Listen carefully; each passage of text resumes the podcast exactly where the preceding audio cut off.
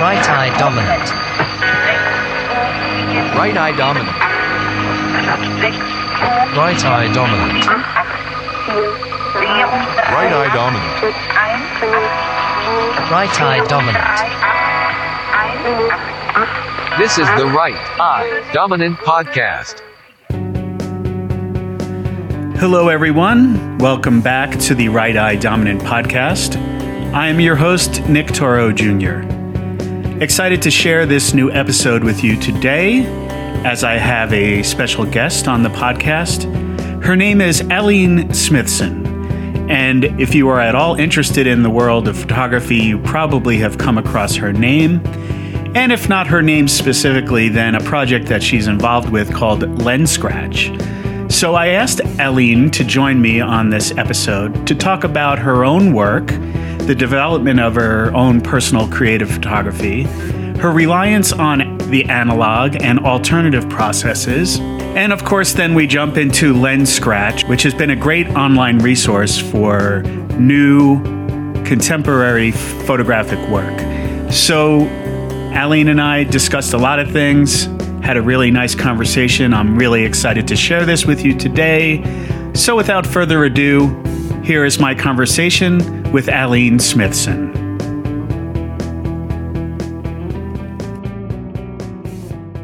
Uh, so, Aline Smithson, welcome to the podcast. Thank you, Nick. It's a privilege and pleasure to be here. Thank you. Uh, same. I, I, really appreciate you uh, taking your time out to uh, to chat with me today. Um, I was I I I have I do know a lot about your background. I've done my research, but I think just for the listeners, if you want to give sort of the the short version of how you ended up uh, in the world of photography, uh, and it doesn't have to be specific to Lenscratch. Well, there I do have a few specific questions to that, but um, can you just give us a little bit of your sort of sure. bio journey? Um, I grew up in Los Angeles. My father was a hobbyist photographer with a dark room in the basement, and my uncle was an editorial photographer, amongst other things. So I had a a knowledge of being a photographer, though I was always interested in um, art and painting and drawing. And I went to college and studied uh, painting. I mean, I fortunately was in an art program where I learned everything. I learned lithography and etching and sculpture and photography, and um, and ultimately settled on painting. Um, after college, I moved to New York to be the next Diebenkorn and um, got a job in an art gallery and really um, it really turned me off to the art world um, and then was offered a position um, at um, vogue patterns and vogue knitting magazines and after working there for about a year they made me their fashion editor a, a job for which I had absolutely no background in. learned on learned on the job, and I did that for ten years. Um, and what was unique to that job is that I also had to pick out all the fabrics and work with the dressmakers and have all the clothes made. So I was, in some ways, also a designer. Mm. But then going on the photo shoots, hiring uh, amazing photographers like Patrick Demarchelier and Horst, and uh, Mario Testino and getting to travel all over the world on photo shoots with them. So I did that for 10 years. Um, met my husband. We moved back to Los Angeles, and I, I really didn't know what my next step was. Um, I ended up having two children. I thought I might become a fashion designer, but it was really nagging me to get back to my art practice. And I took a photography class because I was the family historian. And I never looked back. I realized I could make art with a camera and that, and I worked alone. I didn't have a community. A lot of my learning was self taught. And, um, and I've often remarked that those early years in anonymity were some of my favorite years because I had no audience to please. I only had to please myself, and um, and not rushing to get your work out. I think is a good thing. So, and then it just built from there. I started teaching. Um, I started this photo journal called Lenscratch, showing work, and um, now the ball has gotten so big, I can't I can't push it up the hill anymore. Hmm. But Yeah. So a couple of things that kind of just your your that that sparked in my mind. So you you you were working professionally in fashion publishing, uh, working directly with some very, I mean, that's top shelf photographers right there as far as fashion commercial work. Yet at that time, you weren't doing your own no, doing your own photography at all. The reason why I'm bringing that up is that I I've had similar. I, when I got out of school, I had I graduated with a BFA in photography, uh, very much fine art focused. Um, realized very quickly that I wasn't going to be able to make a living. And this was I, you know, I was living in Jersey City, New Jersey, like just an easy commute into Manhattan, um, and then got into sort of like the sort of ancillary uh, industries where my at least my visual uh, sense and education informed me. So I did a lot of uh, printing and pre-press, and uh, I was at a service bureau where we, you know, would do image prep for the fashion industry, right in the fashion district. And and it's interesting to think of there there are ways that at least you could make a living that are utilizing probably some of the skills as you know an art student there's an argument for sort of getting uh, experience in industries that at least you can apply some of the things that we yeah, you know, we absolutely. Um, I remember some of the photographers remarking that they liked working with me because I had so many creative ideas for the shoots. And, you know, that definitely came from my art side. But I, I learned so much, not about photography, but about human nature and watching how photographers dealt with their subjects and um, if they were someone I'd want to work with again, or if they were a complete nightmare, you know. Um, so those were all really great tools. And the other tool that I learned was that I had to do all the editing of the film. So the art director and I did it together, and um, that really when in my own practice i am a severe editor and i feel like that really helped me Mm. do that.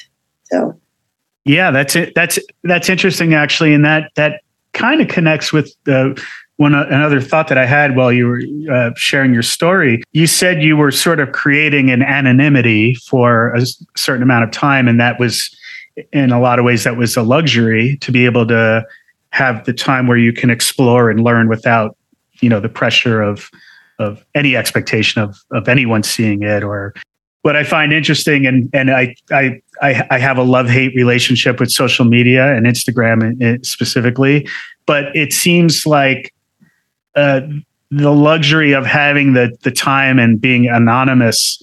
It it feels like that would be a lot harder to uh, maintain that now. Absolutely. Yeah. Uh, can you maybe share some thoughts on on? yeah. I mean, the that? reason, one of the reason was that I was also raising a family. I had small children underfoot. So I had no way to go out and find community. I was literally working, I was at home. All my work was made at my house for years and years. I never sort of left this, the, you know, my address. And um, everyone that I photographed was either family or neighbors or, um, and that was fine because you have to do a lot of creative thinking to come up with ideas when you're just stuck in one place. Um, but yeah, uh, social media didn't exist back then. And um, probably in 2007, when everyone started having personal blogs, that was um, that was probably the first time people were sort of getting their thoughts out into the world in a different way. Right. And uh, yes, and without getting into specifics, we're probably close to around the same age. I think we're the the same generation. So um, I know that um, that lenscratch was sort of a result of of the blog sort of movement in you know the the the late aughts. You started that by yourself. Yes, I I had started a blog for my own work. It's kind of like early Instagram. And I would post an image and I'd wait for all three followers to like it. And, you know, I just, it just felt so hollow to me after a while. Like I was, was I, what was I seeking validation for? Um, and then I, and I was teaching at that point and I thought, wow, this I could really use this platform to do more and I could learn more. And so ridiculously, I made a vow to myself one day that I would write about a different photographer every day. And we're in our 16th year hmm. and we have featured thousands and thousands and thousands of photographers. Um, and that has enriched my life profoundly. And I have learned so much about my community. I've connected with so many people. Um, you know, Instagram is great, but it's it's just a quick sort of bite of the pie, and I wanted a nice big piece of pie. So yeah, and so as far as um, the, the you know the the success of and the, the, the growth of Lenscratch from when you first started at that sort of kernel of the idea and to where it is now. It's a separate thing from your personal photographic work. Yes. Um, is there any time when those like those lanes kind of cross over or is it intentional do you have to intentionally kind of like okay this is my personal photography this is what i'm doing for lenscratch i separate them completely i've never had my work featured on lenscratch except in an occasional group show. You know, I'll have one image or something, but um, I have two separate Instagrams. I have two separate emails. I really try to keep my own art practice separate from that. Hmm. Let's talk about sort of the your your life as a creative photographer, independent of Lenscratch and independent of teaching or workshops or things like that. Because I think we're kind of like we're in the trenches, right? Right. I I came to photography as an artist. I didn't come to photography as a photographer. So I think I gave myself permission to do um, anything I wanted to do. And um, my all of my early work was pretty much portraiture of my family, as I said, and other people. And then I expanded portrait series into other ideas. Everything was shot against my garage outside with one hot light. Um, and uh, the series that put me on the map really was an early series of my mother, which was called Arrangement in Green and Black, where I um, I loved Whistler as a painter, and um, I always loved that composition, and it it was made fun of so much, and I I thought, but but this is something worth exploring. So uh, I photographed my mother in 21 different poses. And then this may sound crazy, but I was a darkroom printer and I had never put a roll of color film in my camera. Hmm. But I wanted the series to be in color. And I didn't know how to print color. So I thought, well, I was a painter. Why can't I paint these photographs? So they're all hand painted. Hmm. And um, I think that, you know, in the history of photography, hand painting had always been sort of sweet florals and landscapes. And this was very unusual. Um, so that work is still being seen all over the world. I'm I'm having a solo show of that uh, at the Head On Festival in Sydney this November, Hmm. but it's like I don't know. I think making fun of your mother is something that everyone understands. Um, so from that point, I just, uh, I think really in about 2007, the way I work began to shift. And that's because of the digital, I call it tidal wave, that completely disrupted my analog practice. Um, my darkroom, my community darkroom that I worked in for years, shuttered literally within weeks. Hmm. All of the photo labs in LA shuttered. Um, all of a sudden, I couldn't get the papers that I had been using. Film stock was disappearing. And I was really angry. Um, and so I started shifting even how I work in the dark room. And then slowly, slowly, I have I have really been t- taking chances and really thinking about photography in a whole different way. Still an analog shooter. I still don't own a digital camera.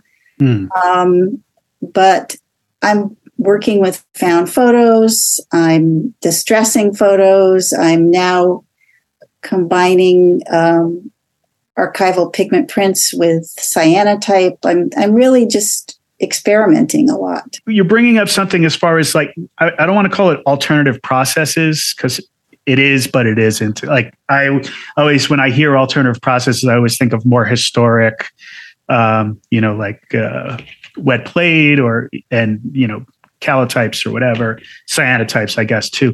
Uh, but then it seems like uh, this trend of what you're what you've been uh, exploring in your work, and I've actually been doing a lot myself, is hand manipulation of the negative, hand manipulation of prints, uh, collage work, combining things. Still, uh, very little, if anything, done digitally. What about it for what's what's the value to you personally in in doing that? And I I know you don't do it exclusively, but it seems like the majority of your work has some element of that. Well, I look at thousands of photographs every week, and there is a ubiquitousness to photography these days. I, I, see people exploring similar themes over and over, making similar pictures over and over. And um, I've gotten less interested in the straight photograph. There's something so freeing to just play. And one series that I was working on, um, there was a call for entry for spreads in a book. And it was the first time that I had really thought about creating a spread. And that, like, started a collaging that I hadn't worked with before. And I was combining my own images with found photography. Um, and I loved it. It was really exciting. And um, I have so many ideas. And I just am working on a small book project right now. And there isn't one photograph that I made in the book. Hmm. Uh, and, but I still find it so exciting. And, and I love other people's photographs, especially vernacular found photographs. You know, I like to to still take photos, but right now my interest is uh, is moving away from sort of the straight photograph.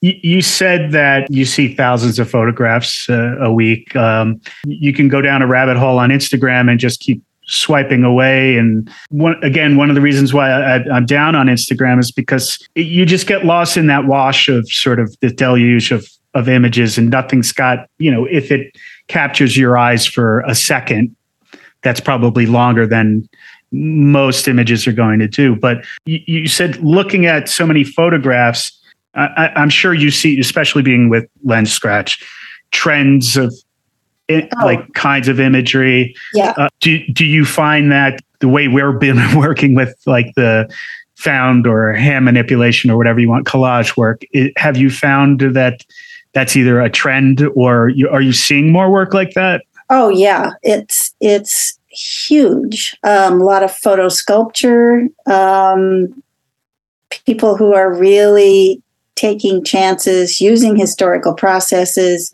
I think there really is a return to being an artist, not a photographer. Um, and that's really exciting. I mean, I my own when I see when I'm jurying a show and I see that someone has has taken that gone to that next level of intervening with the photograph in some way uh, that's what really gets me excited it almost reminds me of like the whole pictorialism movement and then the, the sort of the rejection of that you know in the early 20th century to this you know it's it's not that there's like the pendulum swings back and forth but it's almost like you know there's a rejection of sort of like what may be the current trend or whatever it is. But is interesting to kind of look at uh, a lot of sort of the work that that I'm seeing today that really that I connect with harkens back to that period of time before you know everything was tack sharp and you know the F64 yeah. group. And, the other period that so many people are making work that is similar to is the 70s and 80s. I mean, people were writing on photographs, people were sewing on photographs, people people were collaging, and we all think this is so unique now, but it's already all been done. Mm-hmm. So, um, yeah, I just I think what happened is this is my my thinking that photography was always part of the art world and then probably in around the late 90s um, education became um, they moved photography into their own department and and so that's what took the art out of photography, in my opinion. So everyone was just kind of taking straight photos and and the influence of other genres of all you know painting and printmaking was lost mm. to that person and so but now i think it's coming back so yeah but I, I, do think that was a real disservice to to separate photography out of the art program. That's you know that's actually and uh, that's something that I, I didn't really think about, but being able to work in a silo of like strictly photography without either having an education or knowledge of other art forms, going deeply enough to see where there is influences or commonality between those genres. And I also think about like I had the luxury of being able to take uh, filmmaking classes as well, and mm-hmm. just the the you know like the influences of cinema on photography, or you know as as much as painting or or uh, uh, other sculpture, uh, other art forms, and that the idea that that would be sort of not encouraged or just kind of lost or put to the side is that's that's an interesting perspective on on why why maybe I don't want to use the word conservative, but it almost seems like in a lot of ways photography just straight photography became formulaic. I mean, it may, I have no idea, but that moving it out of the away from other genres may have helped it in terms of establishing it in a museum as an important um, important genre to be looked at singularly. Mm-hmm. But I, you know, my influences were John Baldessari and people and David Hockney and people who were artists who were using photography. Mm-hmm. So um, I think there's room for it in all areas. I mean, that's the exciting thing. We are we are in the heyday of photography. Everything is possible. Everything is doable it's it's actually a really exciting time, and um, uh, you know, I, I don't feel like the rigid structures are there. People are really looking for people who are pushing the boundaries. Uh, I mean, curators and gallerists.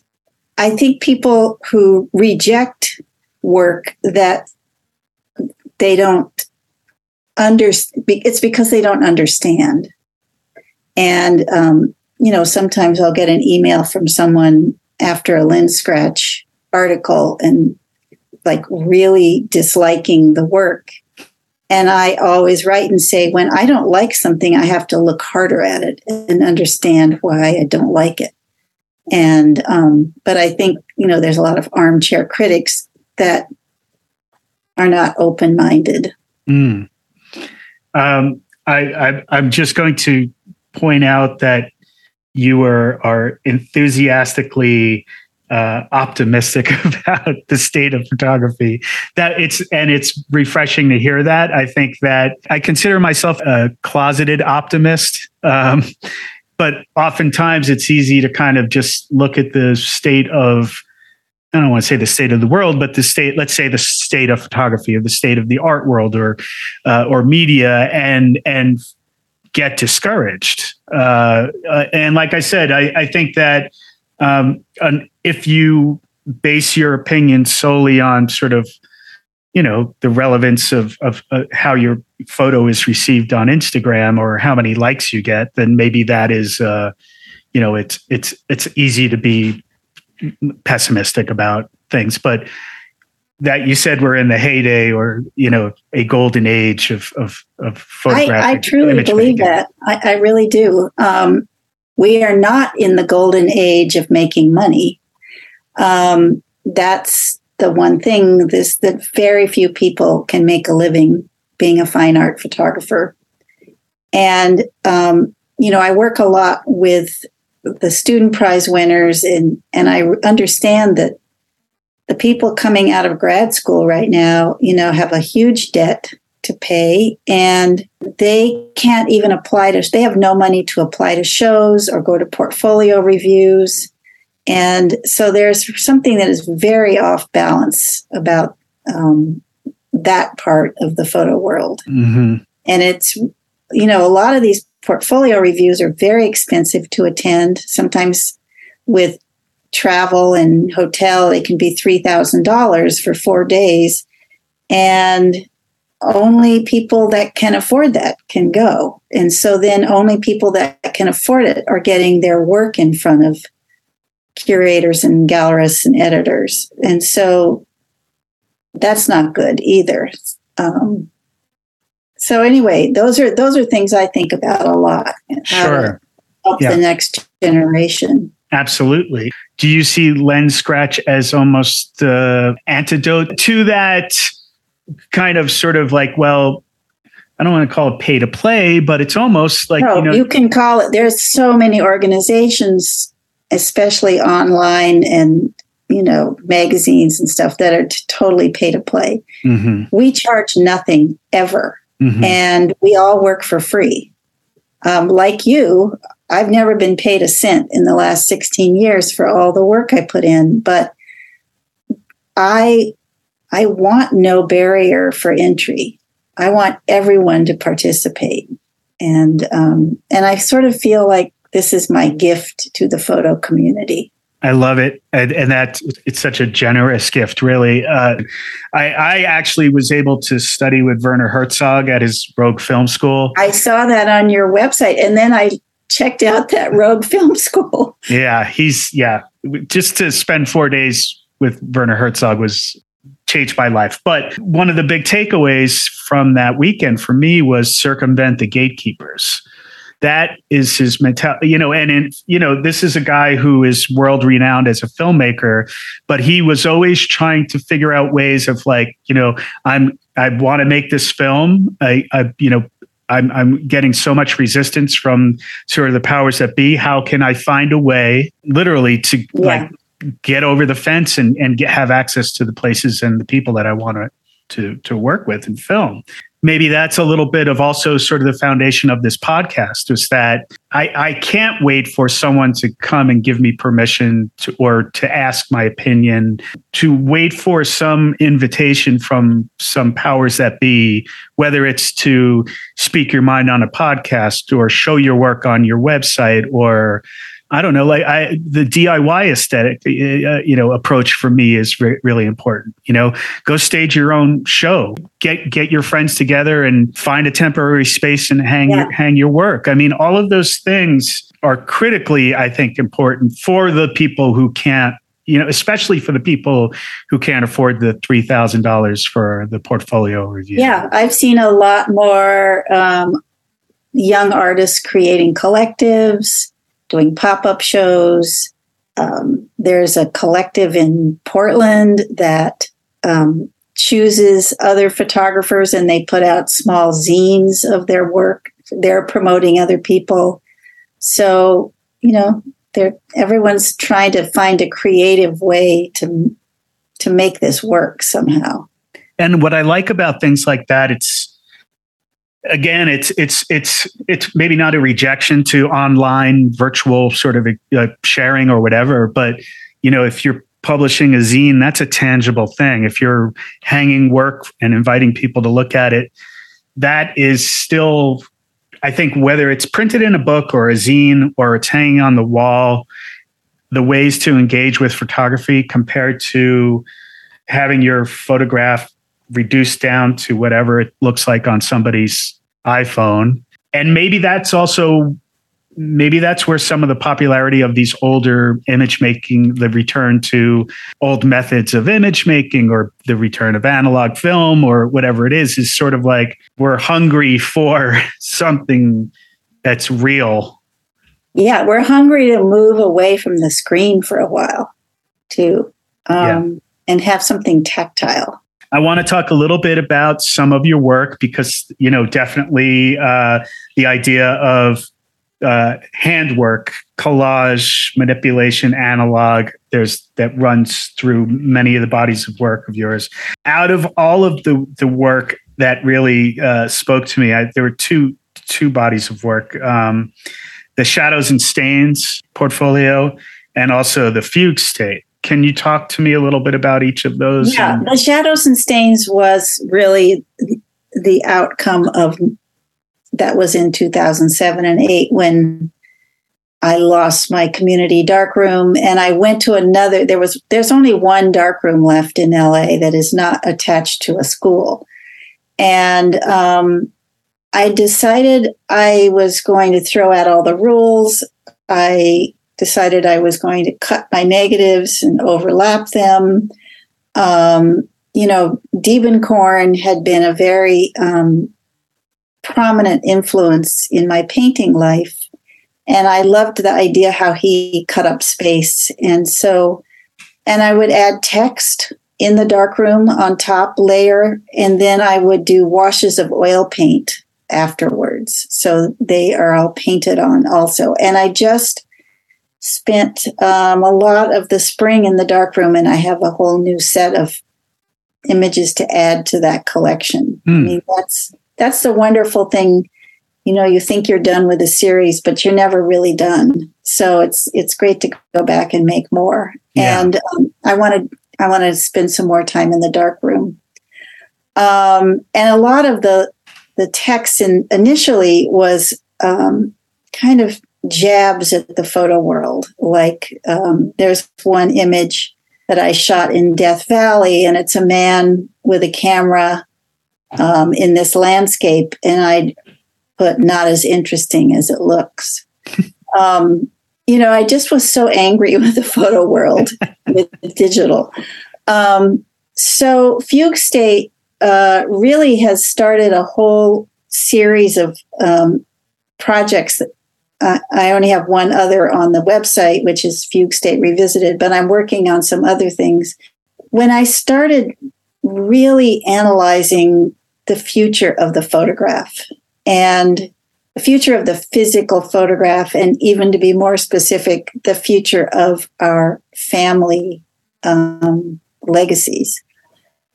And I've noted, I learn a lot from my children that they have never made a photographic print. Mm. And all of their life is on their phone. And it made me wonder if they will be sitting down with their grandchildren and swiping through images. And that's how the future of the family photo album will look like, um, which is such a loss because mm-hmm. sitting down with your childhood photo album or your grandparents' photo album, and there's sort of nothing like it. It's it's a really precious thing, and we're losing that and we're losing the physical photograph. To call attention to that, I did a series of portraits of people I know. I never work with models. Um, and then took my film and I wounded the film, the emulsion with household chemicals and thinking also that this might be the way that the images would get destroyed in a in a flood or something like that. And then I um, scanned them back in in the negative because it showed the corruption more than in the positive. Mm. And then it also allowed me to take risks with color um, as a painter. So that's what that series is about. It's really to call attention to this disappearing family photos. And then um, my Fugue State Revisited came about when my hard drive of 20 years of analog scans died during the pandemic. And I was horrified, but I also have all my film. Mhm. So I do have a backup. Mm-hmm. Fortunately, my computer guy found a backup drive on an old tower. So I only lost about 10% of the scans. But when I sent the hard drive off to get um, to see if it could recover anything, about half the scans came back corrupted. Mm. And what was so fascinating was after I got over the shock of it, that each corruption was completely unique.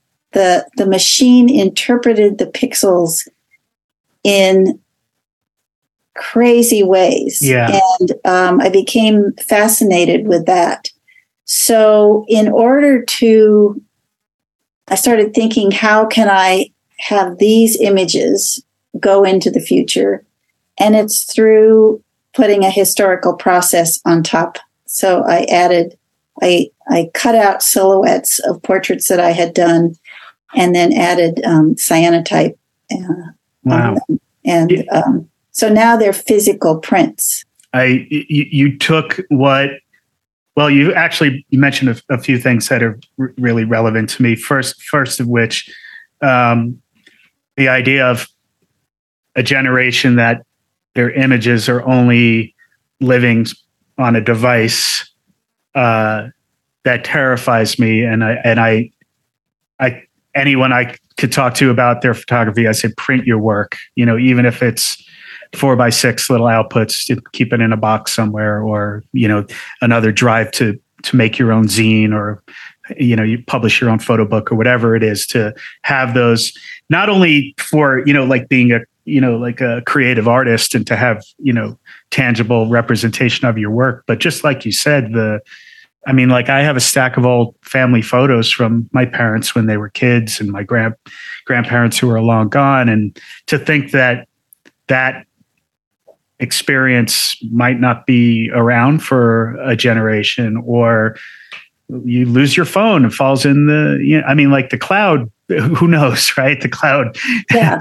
the cloud bursts or or your hard drive. When you said that I, I i've got i think three hard drives in three different locations that i just like that's my greatest fear. But also to have at least have you're shooting films so you have the originals and and i've got binders and binders of my negatives too. So uh, but it's it's the the fugue state revisited it's it's interesting now looking at that work and ha- hearing a little bit more about your process and how those came about because it really like you took what i think a, a lot of photographers would th- be their worst nightmare and you made something Yeah. new and, and original out of it I, I find that I um, I get most excited when I have failure.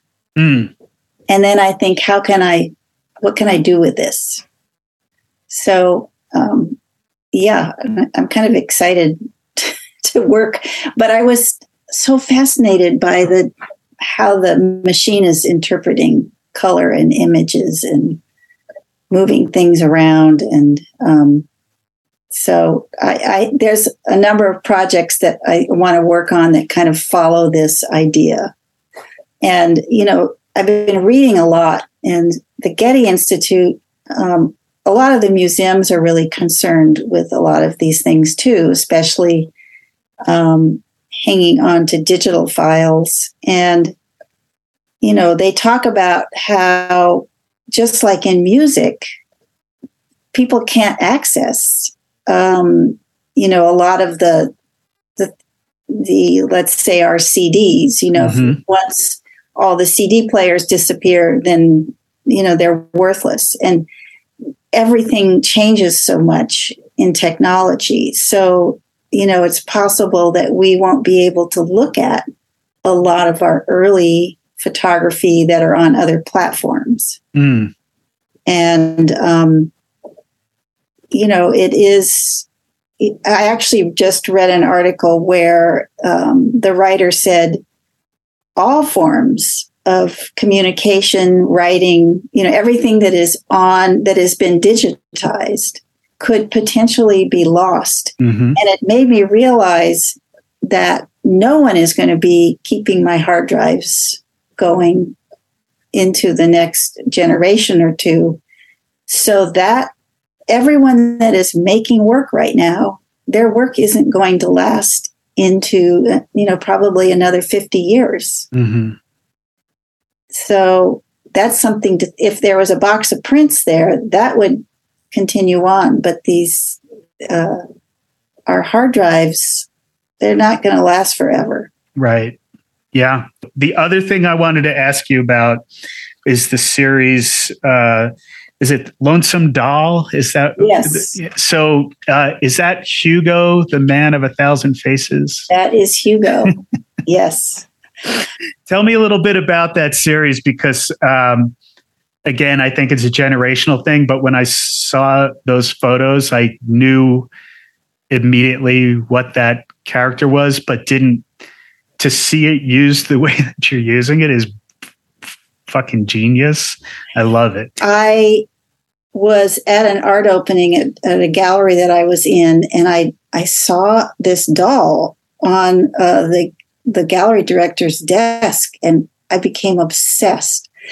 And um, so I found one on eBay, and now I own three. But um, I there's just something about his face. Now he was put out probably around the time of the TV show I Spy. hmm And he kind of came out the same time as the Barbie doll head, which, you know, girls could do the hair. And this was for boys to put on the wigs and glasses and disguises. He comes with all kinds of mustaches and things you can, you know, but I just liked him as he was. And he was such a bizarre doll. I really saw him as a metaphor for kids that don't fit in. Mm. And I've actually created a children's book of it, which I think is quite good. And it's almost gotten published like five times. I'm still working on it, but I it's all about learning to love yourself. Mm. And um, a lot of the images on the website are in the book, but it has captions with each one.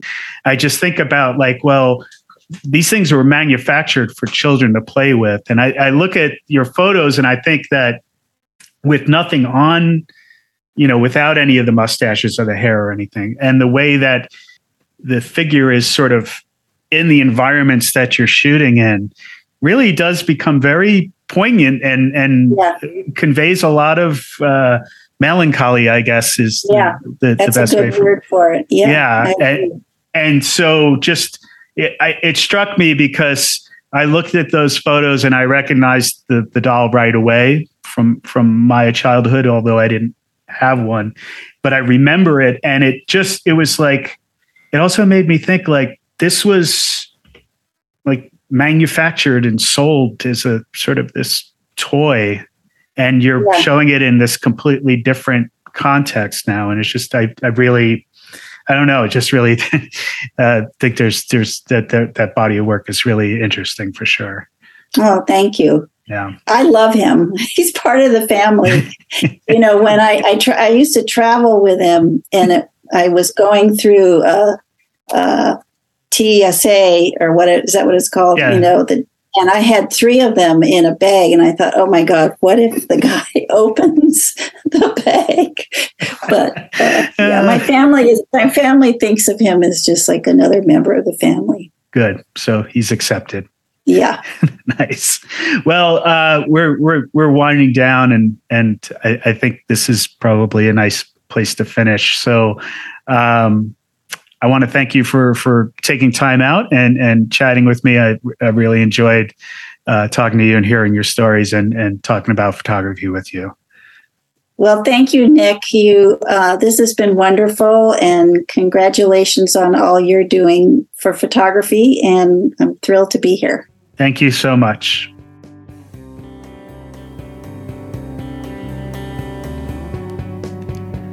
So there you have it, my conversation with Aline Smithson. Uh, I hope you gleaned a lot of good information from our conversation. It was really a pleasure to talk about photography with somebody who's so passionate and so involved in uh, contemporary photography.